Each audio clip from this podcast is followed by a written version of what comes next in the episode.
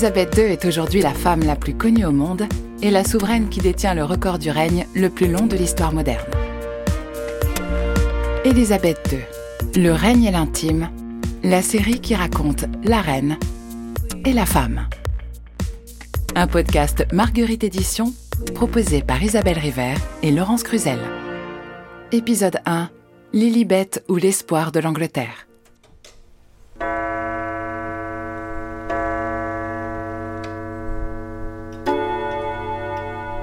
Nous sommes le 21 avril 1926. Il est presque 3 heures du matin. Dans un hôtel particulier de Burton Street au cœur de Londres, la duchesse d'York, la belle-fille du roi George V, vient de donner naissance à son premier enfant. C'est une fille. À une quarantaine de kilomètres de là, au château de Windsor, on réveille le roi George V et son épouse, la reine Mary, pour leur annoncer qu'ils sont à nouveau grands-parents.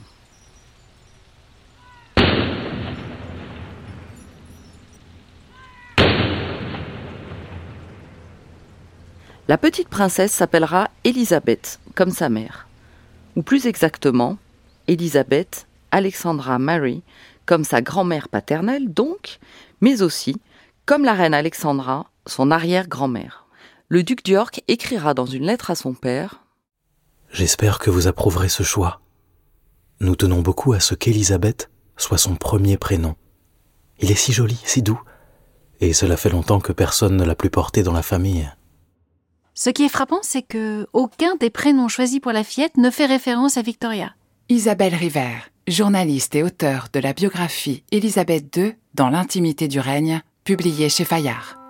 Victoria, qui est la, dernière femme à avoir occupé le trône de Grande-Bretagne, qui est un peu dans l'histoire de la monarchie britannique la, la reine des reines. C'est sans doute parce qu'à l'époque, il y a chez le duc d'York une, une volonté de, de placer d'emblée sa fille à l'écart de toute idée d'accession.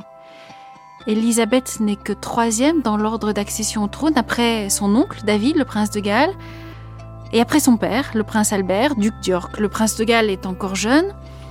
Il a le temps de se marier, il a le temps d'avoir des enfants. Les parents d'Élisabeth sont jeunes aussi. Ils peuvent tout à fait encore agrandir leur famille. Et à une époque où la couronne britannique donne la priorité aux garçons, eh bien, la naissance d'un petit frère relèguerait la fillette encore un peu plus loin sur la liste des héritiers au trône. Tout au long de la matinée, les visiteurs se succèdent au 17 Breton Street. Vers 15h30, le roi et sa femme viennent à leur tour faire la connaissance de leur petite fille. A little darling. Un petit amour, écrira la reine Mary dans son journal intime. Le bonheur des jeunes parents s'exprime dans les lettres qu'Albert écrit à sa mère. Vous ne pouvez pas savoir quelle joie incroyable c'est aujourd'hui pour nous que d'avoir notre petite fille. Nous avions toujours désiré un enfant afin que notre bonheur soit complet, et maintenant qu'enfin la chose est arrivée, cela nous semble merveilleux et étrange à la fois. J'espère que vous et papa êtes aussi heureux que nous le sommes. Je me permets aussi d'espérer que vous ne la gâterez pas trop lorsqu'elle sera plus grande. Pour le roi George V, la naissance d'Élisabeth est un cadeau de la vie. Elle est aussi une raison d'espérer. George V est un roi inquiet un roi inquiet pour l'avenir de la monarchie, pour l'avenir de sa famille et pour l'avenir de la maison Windsor. Il, euh, faut se remettre dans le contexte de l'époque. La Première Guerre mondiale a, balayé de nombreux trônes européens. Le roi a 60 ans passés, c'est un, gros fumeur qui se sait de santé fragile et il pense que son fils aîné, David le prince de Galles, n'est pas fait du tout, mais pas du tout pour le métier de roi.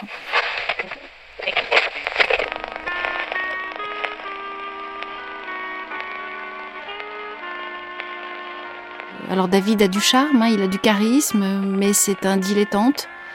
C'est un jeune homme un peu brouillon, un jeune homme qui aime bien s'amuser, qui aime bien les week-ends à la campagne, les grosses voitures américaines, qui préfère aussi les, femmes mariées à, toutes les autres, hein, et qui ne donne donc aucun signe de vouloir euh, devenir père, fonder une famille, tout ce qui est absolument essentiel évidemment pour l'avenir de, de la monarchie. David ne supporte pas le modèle un peu austère, un peu euh, dutiful, c'est-à-dire hyper attaché à ses devoirs euh, qu'incarne euh, son père, lui rêve déjà d'une monarchie un peu plus moderne, un peu plus décontracté. Et donc tout ça a beaucoup divisé père et fils. Et donc tout naturellement, le roi George V va se prendre à, espérer, à espérer que la couronne finira par revenir euh, à quelqu'un d'autre. Et ce quelqu'un d'autre, c'est son fils cadet, le prince Albert, duc d'York, le père d'Élisabeth. Alors évidemment, ça, ça peut paraître euh, étonnant parce que là non plus, on ne pense pas immédiatement euh, au prince Albert comme un, comme un jeune homme particulièrement bien disposé pour le métier de monarque. C'est un jeune homme timide, très timide même, handicapé depuis toujours par un bégaiement euh, très prononcé. Mais aux yeux de Georges V, il a beaucoup d'autres qualités. C'est un jeune homme euh, consciencieux, soucieux de ses devoirs. Il est aussi marié, il est déjà père de famille. Et donc, aux yeux du vieux roi, il incarne beaucoup mieux en fait cette idée de, monarchie vertueuse, irréprochable, que lui-même essaye de, défendre. Et puis, il y a quelque chose de profondément... Euh, une dimension affective en tout cas qui vient se, mêler à cela. Georges V est très attaché, il, va avoir un attachement très fort, très profond, très rapide pour, euh, pour Elisabeth, la première de ses petites filles. Il se dit que si le duc d'York euh, accède un jour au trône et si Elisabeth n'a pas de petit frère, eh bien alors Elisabeth un jour pourra devenir reine. on ne peut pas s'empêcher de penser qu'il y a chez Georges V euh, outre cette, forme de projection personnelle, en tout cas une forme de d'intuition de l'avenir. Plusieurs semaines après la naissance du bébé, les Londoniens sont encore nombreux à se presser devant la porte de la résidence du duc et de la duchesse d'York. Ce qui est très frappant, c'est que pendant, plusieurs jours, on va voir euh, des centaines de Londoniens, des hommes, des femmes, des enfants de toute la sociale, de tout âge, euh, rester là, jouer des coudes sous les, fenêtres du 17 Bruton Street, euh, en espérant apercevoir le, bébé. Je pense que les, raisons de, ce début de ferveur populaire, elles sont, elles sont multiples. Elles tiennent d'abord, je crois, à la popularité des parents d'Elisabeth, popularité qui est réelle, et notamment la popularité de sa mère, la, duchesse d'York, que les Britanniques ont découverte au moment de, son mariage avec le duc d'York, une jeune écossaise pétillante, pleine de vie et qui est maintenant l'un des membres les plus populaires de la famille régnante, peut-être même le plus populaire en tout cas après le, couple régnant.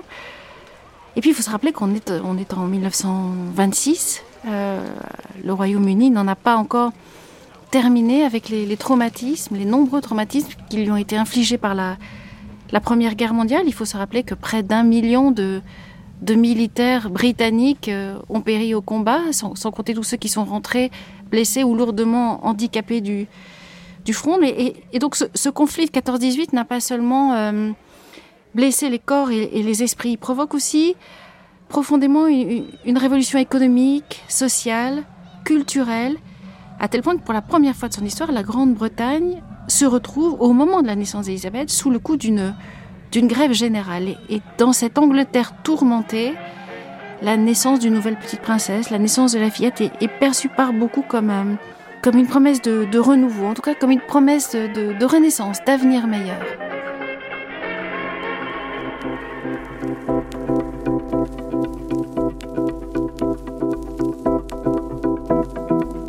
Un journaliste écrit que dans l'enfant de Breton Street sommeille peut-être une future souveraine on se rend compte que très vite, autour de la, nouveau-né, une sorte d'attente, en fait, se cristallise. Il y, a, la ferveur et puis il y a l'attente. Alors l'attente, l'attente, on ne sait pas très bien de quoi d'ailleurs, mais enfin une, forme d'attente qui s'installe dans les esprits. Les Britanniques aiment les reines. Il faut quand même euh, pas oublier que dans l'histoire de la monarchie britannique, euh, nombre de grands rois ont été des femmes, en fait. Hein. Elisabeth Ier, la reine Victoria, ces deux femmes ont à elles seules marqué l'histoire de la couronne comme très peu, très très peu de souverains ont réussi à le faire. Et cette attente fait que rapidement, autour d'Elisabeth, quelque chose prend forme, quelque chose se dessine. Georges V, lui, alors son grand-père projette déjà très clairement sur sa petite fille ses, ses rêves d'avenir pour la couronne. Et le duc d'York lui-même va va rapidement déceler des ressemblances, hein, c'est en tout cas ainsi qu'il le raconte dans les lettres qu'il échange avec sa famille, des ressemblances entre, entre Elisabeth et la reine Victoria. Dès qu'elle a commencé à parler, elle a montré tant de caractère, tant d'autorité, que l'on peut se demander si l'histoire n'est pas en train de se répéter. Le 27 juin 1927, c'est d'ailleurs au balcon du palais de Buckingham qu'Elisabeth fait sa toute première apparition publique. Les images de cette euh, première apparition d'Elisabeth au balcon du palais, alors il y en a évidemment beaucoup d'autres, mais en tout cas, les images de cette première apparition sont très troublantes. Troublantes tant elles euh, préfigurent en fait euh, la suite des événements, tant elles annoncent l'avenir. On y voit le roi George V, déjà au deuxième plan. Derrière lui, il y a David, le prince de Galles, héritier officiel du trône, qui est lui aussi déjà dans une sorte de, de demi-pénombre, on le, on le voit à peine. Devant Georges V, il y a le duc et la duchesse d'York. Elisabeth euh, est dans les bras de sa mère, elle est vêtue de blanc, elle est au milieu du balcon, au centre de la photo. En fait, on a vraiment l'impression qu'on ne voit qu'elle, elle occupe le centre de l'image. Sa grand-mère, la reine Marie, tient au-dessus de la tête de l'enfant un, grand parapluie, une grande ombrelle. C'est un, geste protecteur qui paraît déjà raconter en fait les relations qu'elles entretiendront l'une avec l'autre. Et tout est là, vraiment tout est là dans cette, dans cette image comme un condensé euh, de l'histoire à venir, des, événements qui, vont suivre.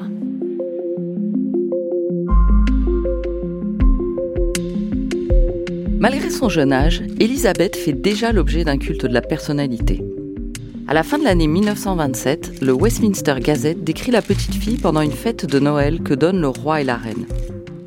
La princesse portait un ensemble de soie blanche. Elle riait et bombardait les invités avec les crackers que sa mère lui tendait. La presse du royaume chronique euh, les premières années de l'enfant comme elle le ferait de l'emploi du temps d'une d'une vedette de l'époque ou d'un membre du gouvernement. On va voir des, livres hein, fleurir sur les, étagères des, librairies, des, journalistes, des auteurs vont lui consacrer des, ouvrages alors qu'elle n'a même pas un an. Et lorsque le duc et la duchesse York vont déménager pour s'installer dans un grand hôtel particulier sur Piccadilly, une artère euh, chic et très fréquentée de, Londres, eh bien la, presse hein, va va décrire avec un luxe de détails incroyable la décoration de la nurserie d'Elisabeth et puis son quotidien de bébé, etc. Enfin, on, vraiment, on sent que les Britanniques se passionnent pour la vie de cet enfant qui n'a quand même que, que quelques mois. Et la naissance de la, petite sœur d'Elisabeth, la princesse Margaret, en 1930, ne va évidemment rien faire pour, euh, pour diminuer l'intérêt des Britanniques pour ces deux enfants. Et d'ailleurs, à tel point, l'engouement est tel, en fait, l'intérêt est tel que la duchesse d'York va finir par décider d'orchestrer elle-même la médiatisation de, ses filles. On va voir les deux sœurs euh, se mettre à fréquenter euh, très régulièrement les, studios des photographes londoniens à la mode, et notamment celui de, de Marcus Adams, un photographe très apprécié de la bonne société qui s'est spécialisé dans les portraits d'enfants. Et ces photographies un peu... Hum, bon, qu'aujourd'hui, évidemment, on regarde avec un œil... Euh, avec l'heure de notre époque, elles paraissent un peu vieillottes, elles sont un peu sépia, etc. Mais elles sont, elles sont pleines de charme. Et ces portraits de petites filles au, visage euh, souriant, aux boucles sages, installent progressivement dans les esprits l'image d'enfants parfaite, certes, mais là, n'est pas l'essentiel. Ils installent, à mesure que les années passent, une relation de très forte complicité entre les Britanniques et ces deux petites princesses qu'ils vont voir grandir et pour lesquelles ils vont se prendre d'une affection. Enfin voilà, il y a un phénomène qui va se, euh, créer qui est sans doute euh, assez inédit en fait dans, dans l'histoire de la famille régnante. Au 145 Piccadilly où vit la famille, Elisabeth et sa sœur Margaret vont connaître une enfance d'une étonnante normalité au regard des critères aristocratiques de l'époque.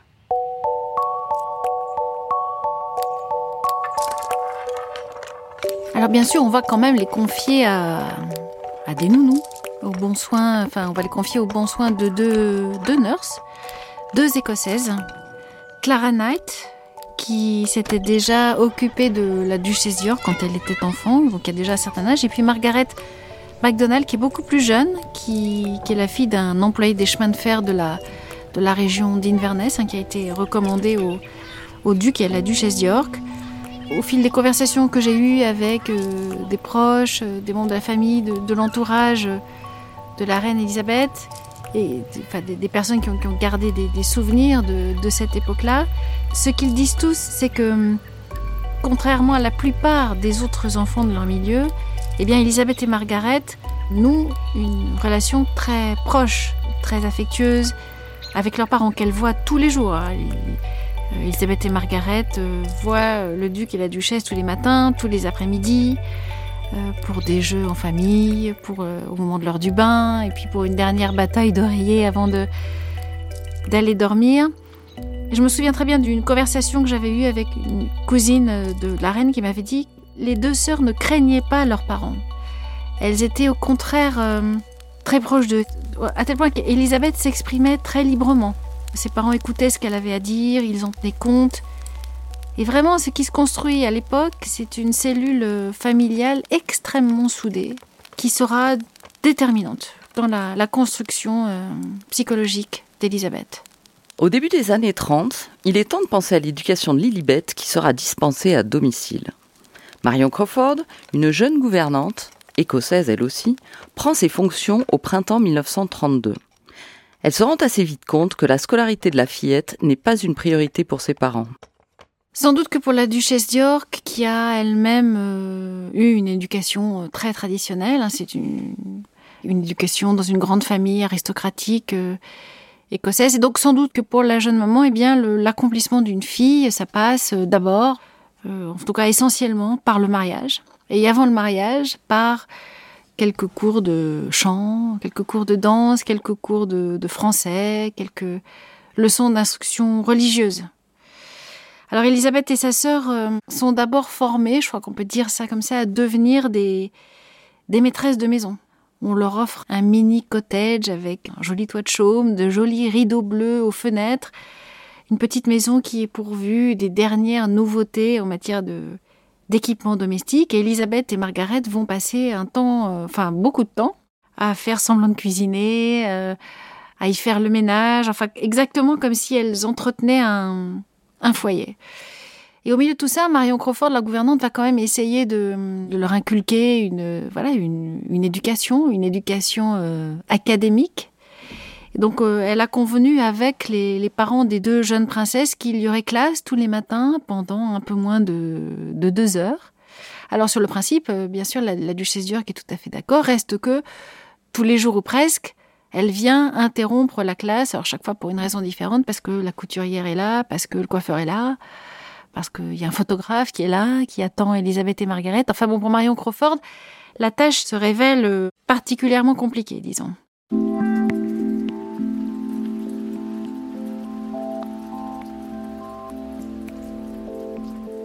Le roi George V et la reine Mary décident donc de prendre les choses en main.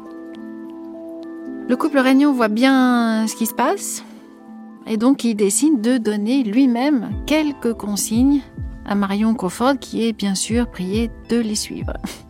La reine Marie, c'est une, une encyclopédie vivante en matière d'histoire euh, monarchique.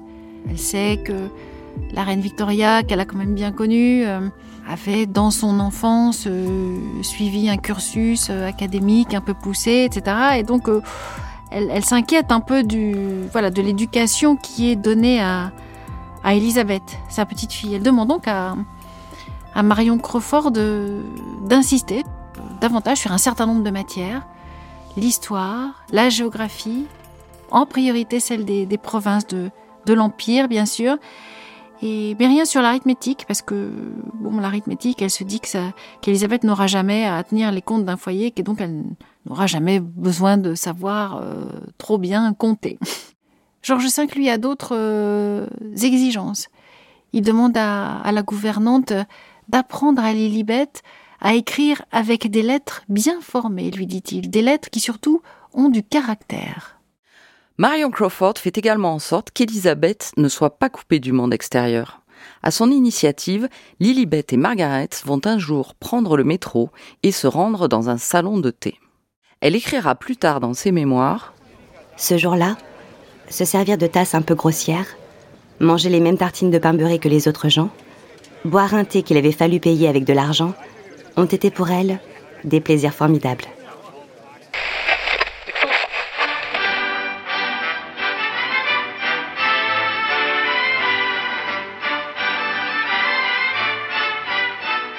Le 6 mai 1935, George V fête le 25e anniversaire de son accession au trône. Élisabeth a alors 9 ans. Le jubilé d'argent de George V, le, 25e anniversaire de son règne, est l'un des premiers grands événements royaux à être filmé, peut-être même le, premier. Et ce qui est très frappant lorsqu'on regarde les, images de l'époque, c'est que bon, George V, c'est vrai, est un monarque euh, populaire. La reine Marie elle-même est extrêmement populaire. Euh, et on voit des centaines de milliers de Britanniques massés dans les, dans les rues de Londres sur le, passage du, du cortège. Alors, ce que, ce que tout le monde ignore bien sûr à l'époque, c'est que George V euh, n'a plus que quelques mois à vivre. Il va s'éteindre en, janvier de l'année suivante, en, janvier 1936. Moi, ce qui me frappe surtout en regardant les images du cortège, c'est que ce jour-là, ce n'est pas la voiture de son fils aîné, David, l'héritier du trône, qui suit celle dans laquelle George V s'est installé avec la, avec la reine Marie. On dirait vraiment que dans le cortège, tout a été fait pour que l'attention du public se concentre sur le duc et la duchesse d'York et sur leur fille, Elisabeth. Et d'ailleurs, au passage de la, la voiture du duc et de la duchesse d'York, il y a ce cri qui monte de la foule et qui dit Voilà l'espoir de l'Angleterre.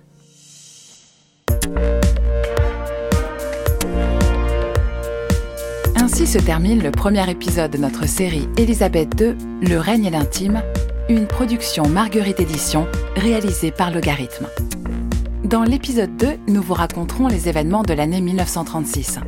Des événements qui vont fragiliser la monarchie britannique et faire d'Élisabeth la nouvelle héritière du trône de Grande-Bretagne. Rejoignez-nous en suivant Marguerite-édition pluriel sur Instagram et Facebook.